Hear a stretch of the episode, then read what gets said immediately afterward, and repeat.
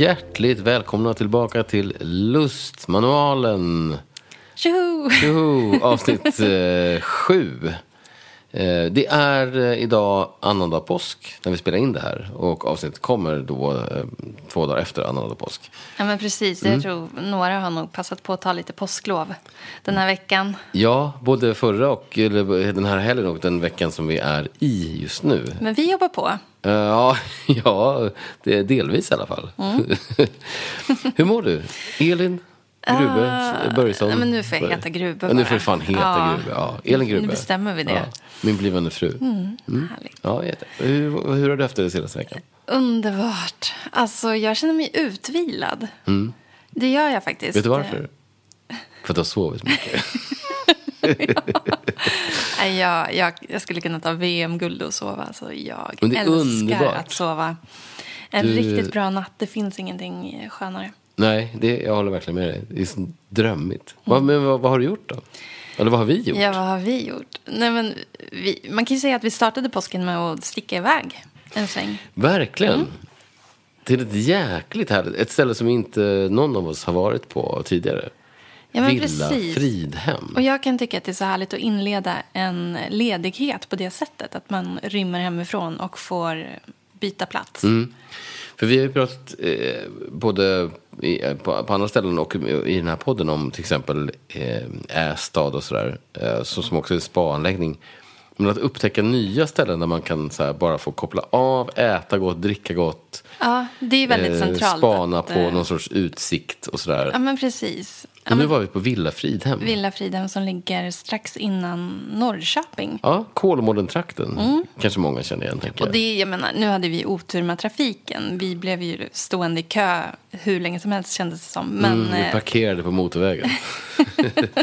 vanligtvis kanske inte tar mer än eh, max. En och en halv timme. Det är, ja, det är max 15 två mil, så timmar. det är, inte någon, det är inte långt alls. Nej men precis. Ligger, och det var så roligt för det var någon, någon prins Karl här för mig som, som lät bygga det där alltså, på, I början på 1900-talet. mm, som något sorts sommarresidens. Och det, är- det är så värsta, det är så jäkligt Man bara, bra sommarstuga. Ja, bra sommarstuga.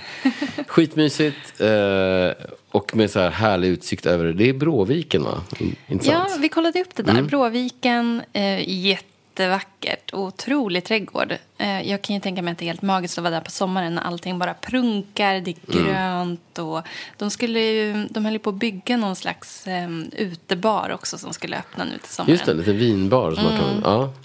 Ja, häftigt ställe tycker jag. Och, och, och verkligen som, som du säger, så skönt att bara komma iväg och slappna av. Ligga i en jäkla jacuzzi. Mm. Ja, men det var ju verkligen så kunglig feeling på inredningen Mm. och hela, hela mm, byggnaden. Och man, man kände sig lite som en kunglighet när man var där. Det Mm. var otroligt trevligt. Jättegod mat, jättegoda viner, superbra service. De har ju en vinlista som är, är otrolig faktiskt. Eh, Och vi drack eh, Leo- Leoville Poifuré. Nu är som min usla, jag ber om ursäkt för alla, alla som kan franska. Men eh, Leoville, Leoville, Leoville Poifuré 2012. Eh, En, en jäkligt härlig Bordeaux i alla fall. Ja, den var urläcker. De, hade ju, de har en grym vinkällare med just ganska mycket just den typen av klassiker. Ja, så det det känns var lite. Franke-feeling på um, utbudet där och det gillar man ju. Mm. Vi käkade en fyrarätters.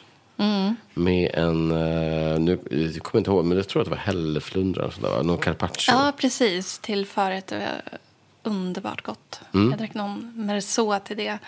Ehm, och sen till huvudrätt, vad var det för kött där? Jag minns inte det var en entrecote. Det var en potatiskaka. Mm, potatiskakan. Ah, gud, den var så här krämig. Det är få som lyckas med potatiskaka. Alltså potatiskaka kan vara så tråkigt. Men den här var fan mig fantastisk. Mm. Ja, det var den. Det är inte så ofta man stöter på en bra pot- potatiskaka. Faktiskt. Ja, men det, är, det är liksom så sorts... Jag, jag har liksom minnen av studentfester där man fick potatiskaka. Det var, det var så torra, svintrista. Men det här var så saftig, Nej, den- mör och bara... Mm. Potatiskakornas eh, Rolls Royce kan man säga att det var. verkligen. Och så var det lite ost och lite sötsaker. och så. Ja, Mm. Jättehärlig frukost också som vi nästan missade på grund av att jag, trumvirvel, sov lite för länge. Ja, vi är i alla fall utvilade. Och sen så har vi varit på Örsö ett tag. Eh, Det är där vi brukar hänga på somrarna. Eh, Det är men min precis. mammas ställe. Underbar liten ö ute i Ja, skärgården här. skärgårdshäng. slappat, druckit bra vin och grejer. Och på tal om bra vin så det är jag som har med mig eh, poddvinet idag. Ja, men precis. Mm. Det följer ju inte riktigt temat som är tänkt att vara mousserande vin. Men Nej, eh, det men jag tycker att men det podd, ett poddvin är ett poddvin. Men måste, vi, kan inte, man vi kan inte bli för så här, styltiga med det, tänker jag. Så att jag valde att gå helt eh, andra vägen. Och jag har faktiskt hällt upp eh, en Chateauneuf de Pape i glaset. Eh, en Chateauneuf de Pape 2020. Xavier Vignon heter producenten. Xavier då med X-A-V-I-E-R. Eh, jag tycker att det är så här klassiskt Det bra... låter nästan lite som en så superhjälte i Avengers Ja, eller någon sån ja, men verkligen. Marvel. Jag gillar den här producenten för att jag tycker att han, han gör väldigt... Eh, ja, men så det här är ändå 15 procent och det är klassiskt, det är klassisk Chateauneuf. Men, men jag tycker att den är silkig, den har en finess, den har en elegans. Men också att han är ju rätt rolig som producent för han gör massa så här knäppa grejer. Han gör så vit... Eh, han är liksom eh, Blanc de Noir i, i Chateauneuf de Pape. Fast det får han inte kalla det för det såklart. Nej. Han gör årgångslösa grejer. Där han liksom blandar flera årgångar och gör ett vin. Och så är Spännande bara producent som jag tycker håller också höjd genom hela sin linje. Jag tycker det här är Ja, svingott. det här var jättegott. Ja. Och jag tror liksom folk överlag kanske dricker lite för lite Chateauneuf. Det känns inte riktigt som att det står högst upp just nu på trendkartan. Nej, men det var lite det vi var inne på där med, med eh, Leoville Poifuré, eller eller hur det nu uttalas, på, på Villa Fridhem. Att, att man vill också hylla de här klassikerna. Det här, det här är så fruktansvärt gott. Mm. Dessutom ganska billigt, 279 spänn för det här. Och ligger i fast sortiment, numret är 6267. Det är ju ingenting att snacka om. Och man får skitbra vin Mm. och eh, passar bra till det vi kanske ska nibbla lite på senare. Mm, senare, vad ska vi nibbla på sen? Lite skärk, det blir lite ost, det blir lite arancini-bollar. Men det blir efter inspelningen så det får inte ni vara med på. Så att vi inte smaskar i micken. Nej, exakt. Det är tråkigt med smask i micken. Det räcker att vi surplar i mick. Precis. Eh, Men eh, temat för dagen var ju sagt då, eller satt till eh, champagne, eller hur? Ja, men precis. Eh, Och den här idén kom ju lite från en lyssnare som eh, skrev till oss och frågade kan ni inte prata lite mer om champagne? Jag och min kille ska dit. Och eh, vi behöver tips på eh, var ska man åka, vad ska man se? Ehm, Och mousserande vin överhuvudtaget är ju det är inget tråkigt ämne så att säga. Nej, det är inte tråkigt alls Nej. faktiskt. Och du har ju faktiskt varit i Champagne ett Jag flertal ett- gånger. Ja, men ett flertal gånger. Några, några små nedslag har jag gjort där. Mm. Men vart har du varit då? Alltså jag har ju varit i, i Epernay och Reims eh, och varit ute lite vid vingårdar och sådär också. Men, men det är ju, det är ju Epernay och Reims som är de två stora orterna också. Eh, och det är väl där man hamnar. Om man åker till Champagne och bor över så, så hamnar man där. Jag kan verkligen slå ett slag just på tal om Epernay då. För dit, alltså, råkar man vara i Paris till exempel på en långhelg. Så går det ju tåg från Paris till Epernay. Eh, och det tar inte mer än ah, säg en, tim, en och en halv timme, en och 45 någonstans där. Från Paris ut till Epernay. Och då landar man ju med, det är ju en superliten stad, eller by typ. Eh, så man kan ju åka dit på en liten dagstripp också.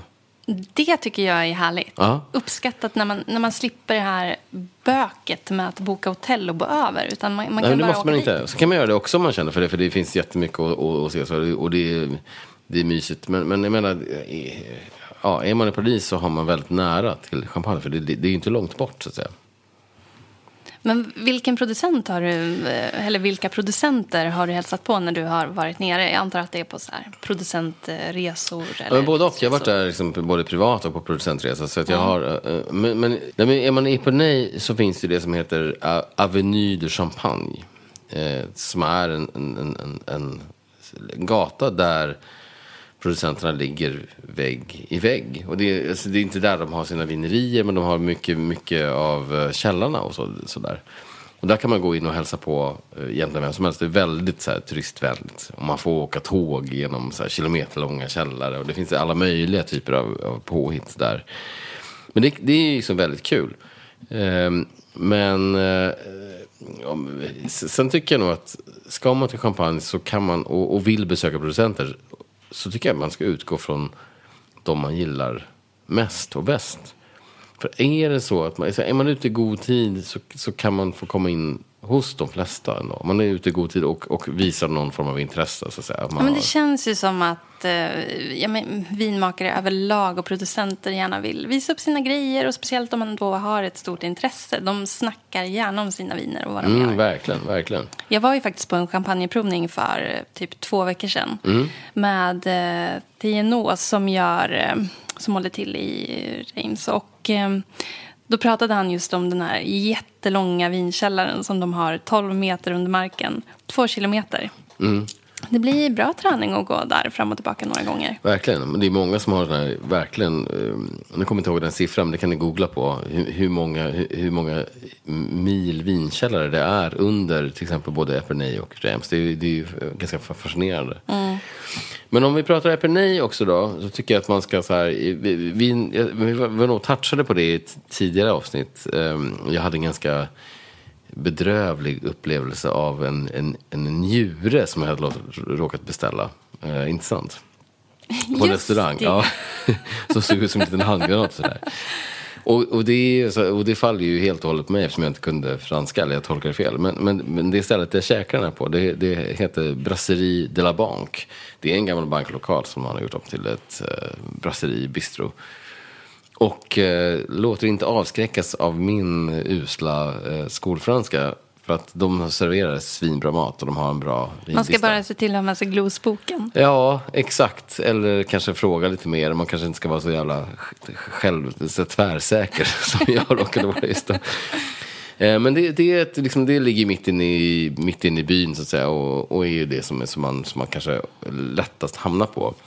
Jag vill också eh, slå ett slag för ett ställe som heter Chez Max. Alltså hos Max. Och det, det ligger eh, lite avsides. Man går över så järnvägsbron eh, och kommer ner på andra sidan. Och där ligger Chez Max. Och det är liksom antitesen till Brasilia Bank. La Banque. För det är, det, det lyser lysrör i taket. Det, är väldigt, det känns som att det är en familj som, som jobbar där. Och, sådär. och det är väldigt enkel inredning. Och maten är också jätteenkel. Men det är så jäkla bara så här. Det är husmanskost. Det är så ett svinbra kött. Det är jättehärligt. Och de har också en bra vinlista. De, det finns jättemycket gott vin där. Inte lika stor såklart. Men, men jag, min bästa måltid i Epernay är nog på Chemax. Ja, men det känns alltså, utifrån dina beskrivningar som att det är lite mer genuint. Ja, verkligen. Ja. verkligen. Och det är det man vill åt när man är ute och reser också. Ja, men lite billigare dessutom. Och så, så, en sån här härlig spritvagn. Så fick man, du vet, det, lite som det kan vara i, i mindre byar i både Italien och Frankrike. Man, de kommer fram och säger, men jag skulle vilja ha lite konjak. Ja, visst. kommer de fram med, med liksom glas och bara ställer en flaska på bordet och så här, kör på. Det är, det är inte så himla, det är inte, det är inte mätglas så att säga. Nej. Nu är det länge sedan jag var där, men, eh, men, eh, men jag verkligen gillar Chemax finns, finns kvar vet jag. Och, och, så det tycker jag man ska kolla upp. Blir man trött på champagne så har de också en, eh, ett ställe som heter Le Pub. Le Pub. alltså puben. som är en irländsk pub eh, mitt inne i, också i ganska centrala eh, Epernay. Om man bara vill, vill dra en kall lager och spela lite biljard och lyssna på gubbrock så kan man göra det. Du vet att jag Om man älskar... tröttnar på mousserande vin så... Ja, man kan ju, det kan man ju göra. Man vill ha högt och lågt. Det har vi alltid pratat om. Mm, absolut. Både privat och i den här podden. Och, och all, alla vet att vi älskar sunkak. Så, men det, det, är ju perfekt ju. Men, så, ja. Åker man till Rams, eh, om jag får, eh, eller hade du någon fråga här Nej, kanske? absolut. Kör på. Ja. Då ska man såklart inte missa katedralen, den stora kyrkan där mitt i, mitt i byn. Så att säga. Den är jävligt pampig, mäktig, eh, superhäftig. Får man gå in i den lite Ja, liksom, får hur man som helst? Ja. Inte hur som helst, eh, alltså, du, men jag har varit inne jag vet, jag vet inte hur det funkar med öppettider och så, men, men, men, eh, men den är väldigt tillgänglig. Eh, eh, Jag har i alla fall varit där, så, att, så att, det ska inte vara något konstigt där. Men den, den är häftig och den är ju som så mitt, i, mitt i stan. Liksom. Vill man gå på vinbarer i Reims så, så eh, kan jag rekommendera eh, Le Culsec och Bibovino och Le, Le Clos. Le, Le Clos heter det kanske. Mm. Och vet du vad, jag kan också rekommendera eh, en... Eh, nu minns jag inte exakt, men jag tror att det var det här. Det, det finns lite karaokebarer i Reims också. Gud, Och jag var där på en resa en gång med, med ett gäng sommeliermänniskor och de, de är ju jävligt bra på att festa. Vi hamnade på någon, på någon karaokebar. Och jag är ganska säker på att den hette eh, Musikalbar Karaoke. Ligger Det här låter fantastiskt. Man får ju så bra sångröst också och champagne. Verkligen. och mm, eh, nu, nu glömde, jag, så- glömde jag en grej där med, med Epernay. Men är man där så tycker jag också att man ska passa på att besöka Haute Villers. Det är Haute, Haute Villers stavas det. Och det är liksom som en liten kulle, det är strax utanför, eh, kanske tar en tio minuter från centrala mm, Epernay. Men det är där som eh, Dom Perignon har sitt, eh, sitt säte, så att säga, sitt huvudkontor. Och det är där den här gamla så att säga, klostret ligger. Där självaste Dompan själv. Ja. Och dels bara är det mäktigt att vara, gå, få, få så gå in i den där eh, i kyrkan. Dels så har de en otrolig utsikt över hela så Epernay och he, över, över massa vingårdar. Det är så här, man står på en terrass där och bara så här. Det känns ju lite som ett måste då. Om man, äh, Ja, jag tycker faktiskt det. ja, precis. Lite så hjärtat. Mm, jag tycker Ja, det. det är, ja. För då får man se så mycket av det. Men det är en bra utsikt. Och, och att, att man är på något sätt i där det en gång började. I alla fall inte vissa. Men det, det, det, är ju- Ja, men precis. Det, höll råder ju lite delade meningar. Ja, det, det, men, det är eh, ju inte Dompan som, som var först. Men, men skitsamma. Det är i alla fall en bra...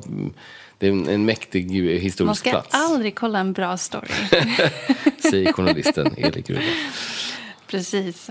Ja, men det här är ju superbra tips. Jag tänker att vi samlar ihop de här i ett inlägg så att folk Mm. enkelt kan komma åt de här.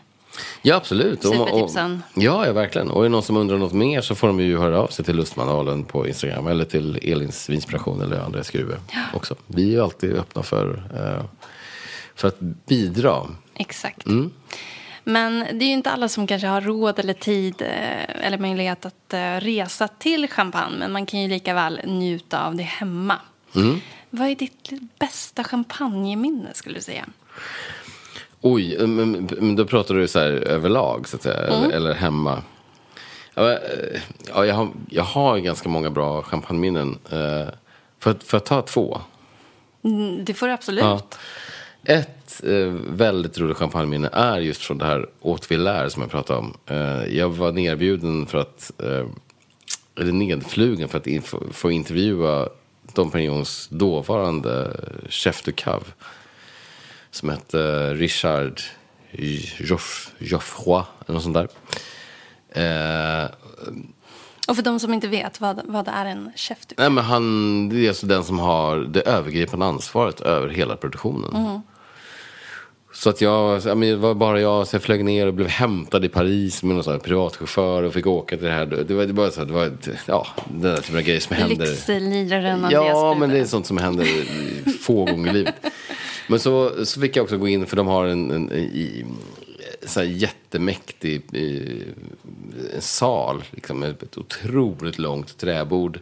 Och då var det uppdukat då för två personer. Och jag klev in där, jag var före honom och satte mig vid min plats, eller vid, vid en plats. Och så kommer den här mannen in eh, eh, fem minuter senare och så säger han så här. Ah, du sitter på min plats. Och jag var, liksom, du vet, jag var ganska ny i branschen då och var så väldigt respekt. Du vet, jag, hade, jag var nästan lite starstruck. Men, och, men sen så bara började han garva och det var så att han bara skämtade ju. Och, och, och sen hade vi världens trevligaste provning. Vi fick prova igenom hur mycket viner som helst.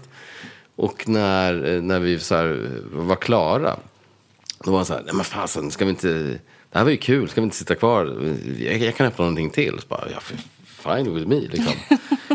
och så böjde han sig i en vinkyl och så här, jag säger inte det här till någon, men jag, jag, jag snor den här. Och så öppnade han en flaska eh, Dompan från 1973, vilket Nej, är mitt gud, födelseår. Ja, precis. Och jag vet inte om han visste det här innan eller om det här var bara en show eller inte. Men jag blev ju såklart så här, jag har all, dels för att 1973 är ett pissigt år i vad gäller vin generellt. Men dels för att också för att vi hade haft en så jävla rolig intervju. En bland, bland roligt, han var askul. Liksom så här, var spontan och öppen.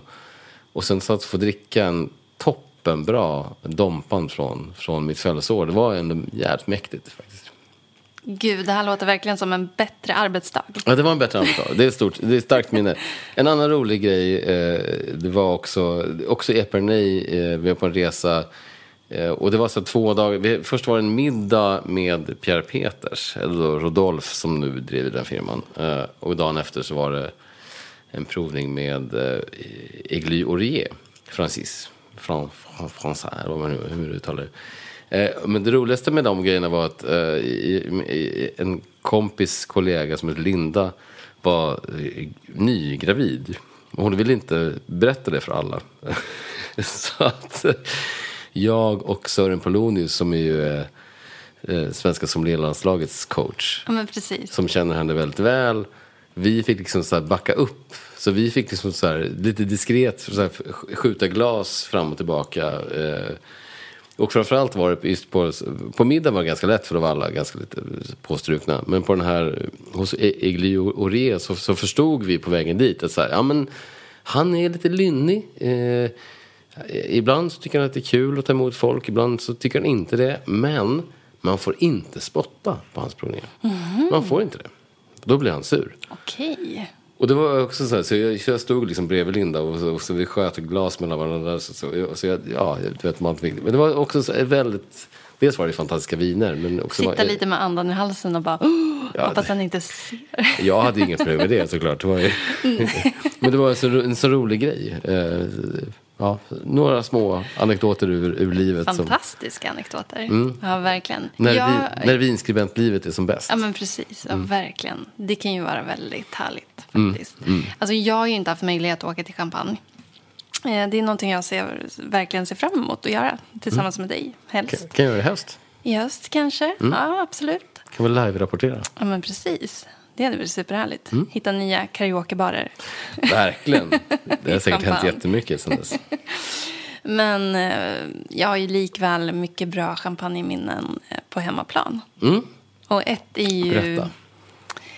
När vi flyttade ihop och öppnade den här eh, skumpa. Vi, vi är ju jävligt dåliga på att hålla på viner. Ja. Du hade ju köpt, eh, det var när Tatancher, eh, de släppte i tillfällesortimentet den här Comté de Champagne Rosé från 2007. Mm. Jag köpte två stycken av dem. köpte två stycken och bara, de här ska vi hålla. Men vi kan korka upp en och så håller vi på den här andra. Men sen när vi väl flyttade ihop så var det, det var läge att öppna den också. Men det roliga var att, att vi flyttade, alltså, alltså, att när jag flyttade till den här lägenheten, då öppnade vi den, ena, den första. första. Och sen när du flyttade in i den här lägenheten så öppnade vi den andra. Ja, Och det var ju ändå alldeles för tidigt. Det var för tidigt men det var fortfarande cham- champagne som är helt fantastisk. Ja, underbara champagne. Alltså, Och jag tyckte det är också att de var svårt perfekta. att hålla klåfingrarna ifrån den.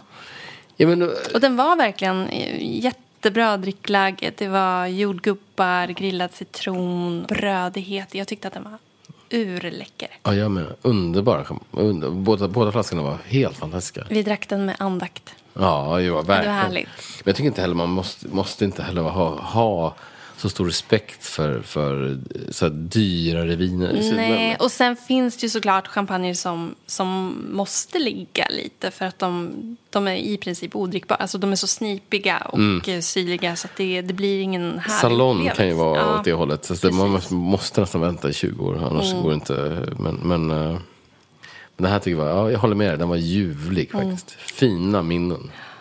Men eh, prismässigt så har ju också champagne skenat senaste Mm. åren. Det är ju ingenting man går och köper i farten så att säga. Mm, Man kanske planerar sina champagneinköp lite mer nu än vad man gjorde för, säg fem år sedan. Mm. Ehm, Men har du några så här riktiga budgetfavoriter just när det kommer till champagne?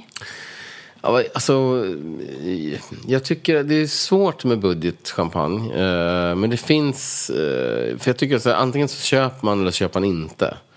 Men jag tycker att Beaumont de Crayère är jävligt bra vad gäller budget. Och nu vet jag inte om de ligger under 300 fortfarande eller något över med alla eh, så här, skatt, eh, och skatter och så. Men, men de, de ligger, är, eh, om man pratar budgetchampagne så är Beaumont de Crayère absolut bäst i klassen tycker jag. Vad tycker du? Eh, ja, men jag håller med. Jag tycker den är riktigt bra. Sen så gillar jag den här um, La Chouette. eh, Ja, men den är bra också. Den ligger ju i fasta sortimentet. Eh, Beaumont också. 296 spänn eller någonting. Ja. Och det är lite den stilen av champagne som jag också gillar. Som är lite fylligare, lite Mm. brödigare. Eh, Jag tycker att man får mycket vin för pengarna ändå. Mm. Ja, men det tycker jag med. Båda de är toppen. Men annars tycker jag nog alltså, så här, eh, om man inte är beredd att lägga pengar på champagne. Jag tycker man, det finns ganska många av de där som ligger runt 229-250 som man kanske ska undvika. Då tycker jag man ska gå på ett annat spår istället. Ja, men precis. Och nu kommer vi in på nästa grej här i podden. För det finns ju, det finns ju så många viner, mousserande viner runt om i världen som görs på samma sätt som i champagne och på samma druvor. Ehm, den traditionella metoden. Så om vi börjar i Spanien till exempel så har vi cava. Har du någon cava där som du verkligen kan rekommendera? Eh, ja, massor. Men eh, nej, jag överlåter det till dig faktiskt. Ja, men jag gillar den här rosékavan. Eh, som heter... Den här ett plus någonting- ett plus- ja, ett ett plus plus ett är det. ett, Ja. eh, lika med tre. Umes familj, ja. Ja, ligger också i fast sortiment. Eh, En flaska man bara kan grabba. 129 spänn. Jag tycker att den är urhärlig. Mm, den är härlig. Jag tycker den är, nu kommer jag på, jag tycker den är privat tror jag den heter. Ligger och får bara runt hundringen. Också bra, så här, i den här krispiga, lite mer eh, vitdruviga, citrusdrivna stilen. Ja, men precis. Och jag menar, kollar man på Sydafrika så har vi Cap Classic, också Mm. traditionella metoden, ofta på de här klassiska champagnedruvorna. Mm. Borchendal till exempel har vi. Underbar, Pongras. Eh, ja, men precis. Så där finns det också superbra alternativ till champagne. Alla de här Eller- kostar ju under 150 spänn. Alltså de är, ju- ligger runt 130. Ja, men exakt. Mm. Och Rotary, alltså um, från Italien, är ju också en så här klassisk... Du Ferrari? Ferrari har gått upp, de är över kanske 160, 150, 160. Men Ja. jag har också jättebra rot, Rotari, suveräna ju. Vi hittade ju en flaska Rotari Rosé i kylen ute, på, ute, på, i, ute i skärgården. Det var ju fantastiskt. Ja, En nice surprise. nice surprise för liksom 129 spänn. Otroligt bra vin Och jag har flera gånger köpt eh, Magnumflarran Ja, så underbart. till lite festligare tillfällen. Och det är ju alltid en succé att langa fram en, en Magnum. Då, Vem då blir det fest på Vem riktigt. gillar inte Magnum så att säga? Exakt. Och sen har vi ju självklart, eh, jag menar, om man vill hålla sig i Frankrike, Cremant. Ja, Det är Clotilda Vän till exempel. Mm. Skitbra grejer för runt 150 spänn. Mm. Ja. någonstans där. Jag vet inte vad de har gått upp i, men ja, suveränt gott Så det det. finns ju alternativ om man inte vill spendera för mycket pengar men ändå ha ett bra mousserande vin. Verkligen.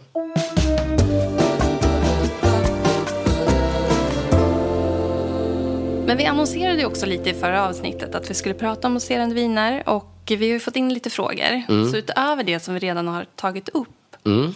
Eh, har vi fått in här från Wine Losers. Vad säger ni om champagne versus brittiskt bubbel? Åh, kul ju. Alltså, mm, bra fråga. Jag har... Jag vet inte, har, har du varit rest i... Nej? Nej, det Du har har jag provat inte. en jävla massa. Det har Ja, jag har provat väldigt mycket. Jag har rest, eh, jag har testat. Alltså jag tycker att brittiskt bubbel är, eller, alltså det, att det är jävligt bra faktiskt. Men det känns som att det händer väldigt mycket. Det kommer fler och fler superseriösa producenter. ehm, och att intresset också ökar för... Sen är grejen, eh, för jag var, jag var, där och reste och så, och så pratade jag med folk och, så här, och, och, och deras prisbild kan man ju diskutera, men de har bestämt sig för att så här, nej, men de tycker att deras, det de gör är kompatibelt med champagne och därför ska de också kosta lika mycket. Men det är också så här, det säger att det produceras, när jag var där så var det kanske 5 miljoner flaskor, idag är det 8 miljoner eller sånt där. Och i champagne är det ju 320 något sånt där, miljoner flaskor. Så det är ju otroligt stor skillnad också på, på hur mycket man... Det är ju lättare att sälja 800 flaskor än att, det är, att sälja 320. Så att, frågan är hur länge det kommer funka. Men jag, jag tycker att det finns skitmycket bra från eh, Storbritannien. Ja, men det gör det ju verkligen. Jag menar, Gusborn, jättebra grejer. Hambledon Ja. har ju vi köpt flera gånger. Deras eh, rosé är Ja, ju verkligen. jättehärlig. Eh, och där tänker jag att vi också kan göra ett inlägg med lite tips på våra favoriter. Absolut, vi kanske till och med kan återkomma med någon sorts uh, temaavsnitt om det också. För men vi har ju träffat alltså, Night Timber och det finns ju så himla mycket bra. Verkligen. Och nu håller de väl på att eh, britterna har väl grundat någon förening för att eh, skapa någon slags eh, gemensam benämning för de här eh, mer kvalitativa mousserande vinerna från Det England. finns flera olika. Det finns, ju så här- de, de från Sussex försöker ju skapa sin appellation. Det, det, det pågår mycket i Mm, det händer mycket. Mm. Men överlag så kan vi väl sammanfatta det som så att har man inte provat brittisk bubbel så gör det. Det ligger ju faktiskt jättemycket roliga grejer i beställningssortimentet. Verkligen. Och dyker upp en del kul i TS också. Exakt. Eh, en annan fråga som vi har fått ifrån Annie det är har ni tips på några riktigt brödiga champagner? Brödiga. Jajamän. Mm. Eh, jo, men det har vi absolut. Vi gillar ju brödiga champagne, både du och jag. Ja, men precis. Ja, jag kan verkligen föredra brödiga, eh, fylliga champagner framför de här lite, vad ska man säga, mineraliska, strama. Mm. Det, ja, det- Alltså, är varje lite- champagne har ja. sitt tillfälle, Ja, men verkligen. om jag måste välja. Ja. Men vad skulle du välja då?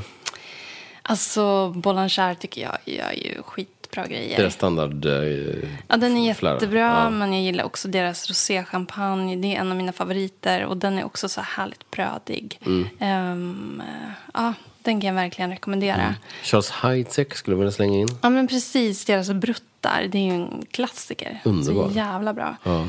Ehm, och lika, ja men den här chouetten som eh, budgetskumpan, den är också väldigt så. Ja, även på Månten som jag tipsade om som budgetskumpa. Båda de är ju brödiga. Eh, har man mycket pengar att lägga så, skulle jag, så är ju Kryg är ju liksom så här, det är nog på något sätt, gillar man det lite fetare brödiga champagne så är det det är någon sorts eh, benchmark. Ja men jag. exakt. Annie, ska det du fira ju- någonting? Ja, Köp en trisslott, hoppas på kostar det bästa. sin slant Köp en också. krig. Sen är vi båda fans av eh, Louis Röderer. Eh, och de gjorde ju nyligen om sin, sin så, så serie. Att de gick från Louis, deras Brytt och så skapade de här som, som hette 242 och nu är de inne på 243.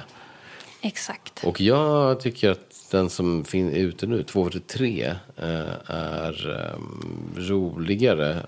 Men jag, för jag gillar liksom old school eh, Louis Rödare, för de är också väldigt brödiga. Och också har ju lite, så här, lite lägre tryck i sina flaskor. Just för att det ska liksom kännas lite mer fylligt på något sätt. Ja, jag tycker den är jättebra. Den senaste årgången, det är verkligen en Mm. pangskumpa. Och jobbar ju superhårt också med, med eh, äldre, så att säga, med, med ska jag säga, re- reservvin heter det. Ja, jättebra. Jag hoppas, eh, hoppas att du är nöjd med svaret. Och, ehm, Och är du inte det får du höra av dig. ja, men precis. Skicka en mjältbrandsbomb. Ja, till lustmanualen på Instagram.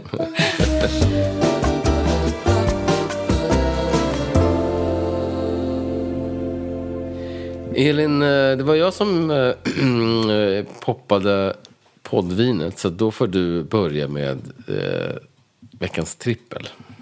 Exakt. Eh, och jag är lite dåligt förberedd där. Jag måste bara dubbelkolla vad den här podden heter. Mm, det, det är en bra nu. grej. Du vill inte killgissa. Det vill inte jag. Det finns många andra som gör Det är så många andra som gör det. Eh, nej, men jag eh, tog en liten promenad i helgen och lyssnade på en ny podd som jag blev lite nyfiken på när jag läste om den. Och den heter I hjärnan på Louise Epstein. Och hon är ju en så här eh, gammal räv i radiobranschen. Mm, verkligen. Och nu har hon startat den här podden och eh, som sidekick har hon den här eh, eh, vad ska man säga, hjärnexperten, eh, psykiatrikern eh, Anders Hansen. Den också något debatterade. Han har ju fått ganska mycket kritik- Men, men Jo, han, absolut. ja, Men han har också gjort eh, mycket intressanta grejer. Verkligen, alltså, dels verkligen. egna poddar om hjärnan, skrivit böcker, till exempel Hjärnstark och så vidare. Ja, ja. Eh, men tillsammans så um, kör de då den här podden och första avsnittet var ganska intressant. Det handlar om genetik och eh, ja, men lite så här frågan, kan man egentligen välja partner efter hur man vill att barnen ska bli. Ehm, och de ringer upp olika experter som pratar om eh, genetik och eh, ja, men så här, sannolikheten om man har anlag för att till exempel om pappan är skitbra på matte, hur stor sannolikhet är det då att barnen blir det och så vidare. Eh, och eh, också eh, donationsbarn.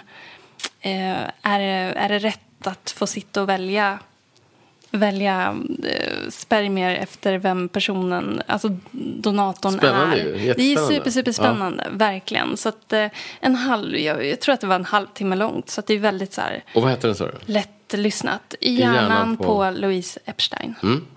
Underbart. Bra tips. Det var mitt eh, första tips. Mitt eh, andra tips är eh, en konstnär som heter Lisa Larsson. Ja. Och hon lägger ut eh, jättefina målningar på Instagram som hon gör. Och det är mycket fokus på mat och vin. Mm. Eh, Jag är jättesugen på att köpa lite grejer av henne. Låt oss. Vi har lite tomma väggar här hemma. Det skulle vara fint att...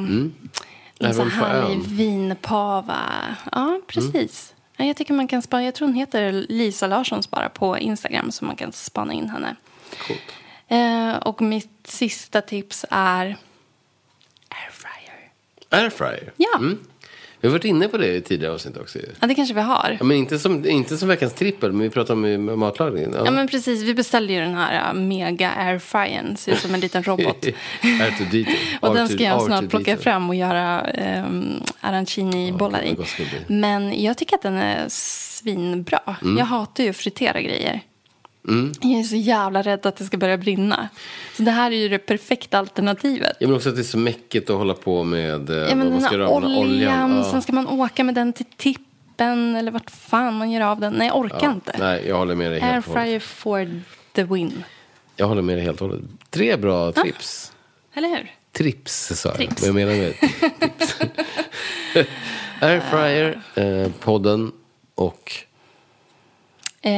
Lisa Larsson. Lisa Larsson. Mm. Exakt. Vad har du värpt fram? Eh, Jag har rätt fram, eh, eh, vi var inne på Stockholm häromsistens. Men Mm. jag känner att det var ett ställe som vi glömde att nämna då. Eh, nämligen Rost på Södermalm. Åh, Där var vi har varit ett gäng gånger. Eh, ja, verkligen underbar oas. Det är som en, som en, som en kombinerad bar, restaurang och en motorcykel... Eh, Men verkstad. cyk- ja, precis. Men eh, på eh, lördagar så har de så här eftermiddagsjazz. Så man glider ner där, köper en öl, eh, lyssnar på så här jävligt skön, rolig jazz från lite lo- lokala förmågor. Och det är svinbra, det är jättehärligt och man, man sitter lite trångt och lite tajt och man börjar prata med folk och det är...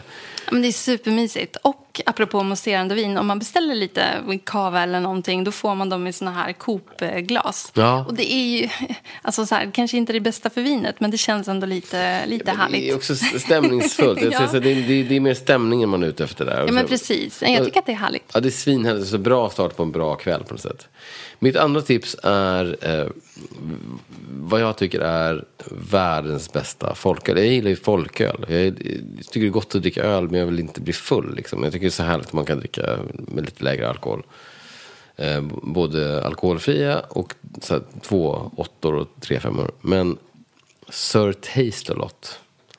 Som finns på de flesta eh, Ica och Coop och Lidl och du kan få. är så fruktansvärt god. Den har liksom lite amarillo, så humle. Det är, den har någon sorts uh, fyllighet och samtidigt så superläskande. Vi drack ju den i, i helgen nu till, till påsk, vår lilla påsklunch och så. Ja, men precis. Det är så fruktansvärt bra tycker jag. Mm, jättegod. Ja.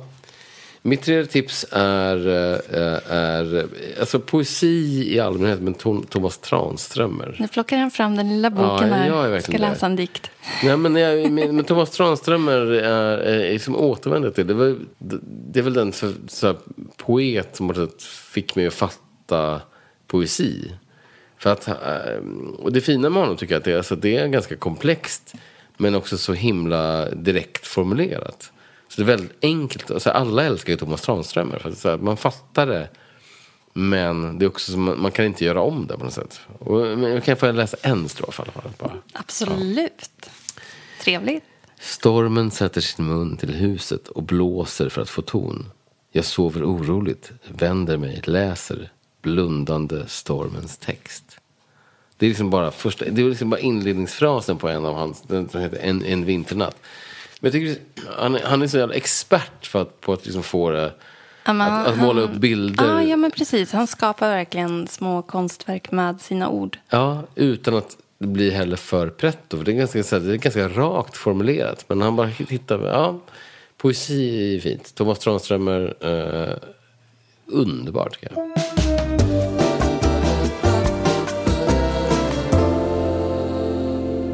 Elin, nu eh, f- ska vi kanske tacka för oss själva idag då? Ja, nu har nog folk fått nog Ja, nu har de fått nog. av de här två vinhaggarna. Ja, verkligen. Men eh, tack snälla för att ni lyssnar som vanligt. Och eh, kul att ni hör av er på eh, lustmannaden.gmail.com och lustmannaden på vår Instagram. Jättemysigt. Alltid välkommet. Jag vet inte vad nästa avsnitt kommer ha för tema, men det, det um, Det ser ni. vi, vart det lider. Vi ser vad som veckan, vad, vad veckan har att erbjuda. Ja, men precis, alltså, både du och jag kommer ju faktiskt gå på två eh, ganska rejäla provningar. Mm. Så vi kommer säkert komma med en hel del eh, nyhetstips. Ehm, Mm, så ja. kanske vi sparar dem. Det får vi Ja, se. vi får se. Ja, mm. Hoppas ni har haft en trevlig stund. Eh, vi har, fick någon kommentar om att vignetten var lite hög. Eh, jag vet inte fasen, alltså, det är jag som redigerar och mixar de här. Så jag, jag tänker att eh, jag har försökt verkligen... Eh, jag tror att det måste ha att göra med det format du lyssnar För jag har faktiskt inte hört det förut. Men eh, jag ska ta en extra titt på det också, såklart. Precis, på samma sätt som jag har fått lära mig att tvätta bort mina liksom Mm. i var och varannan mening. Ja, jag har redigerat bort 30 liksom i varje avsnitt hittills. Men det är bra. Mm. Renare språk nu. Renare språk. Ja. Skål och kram. Skål.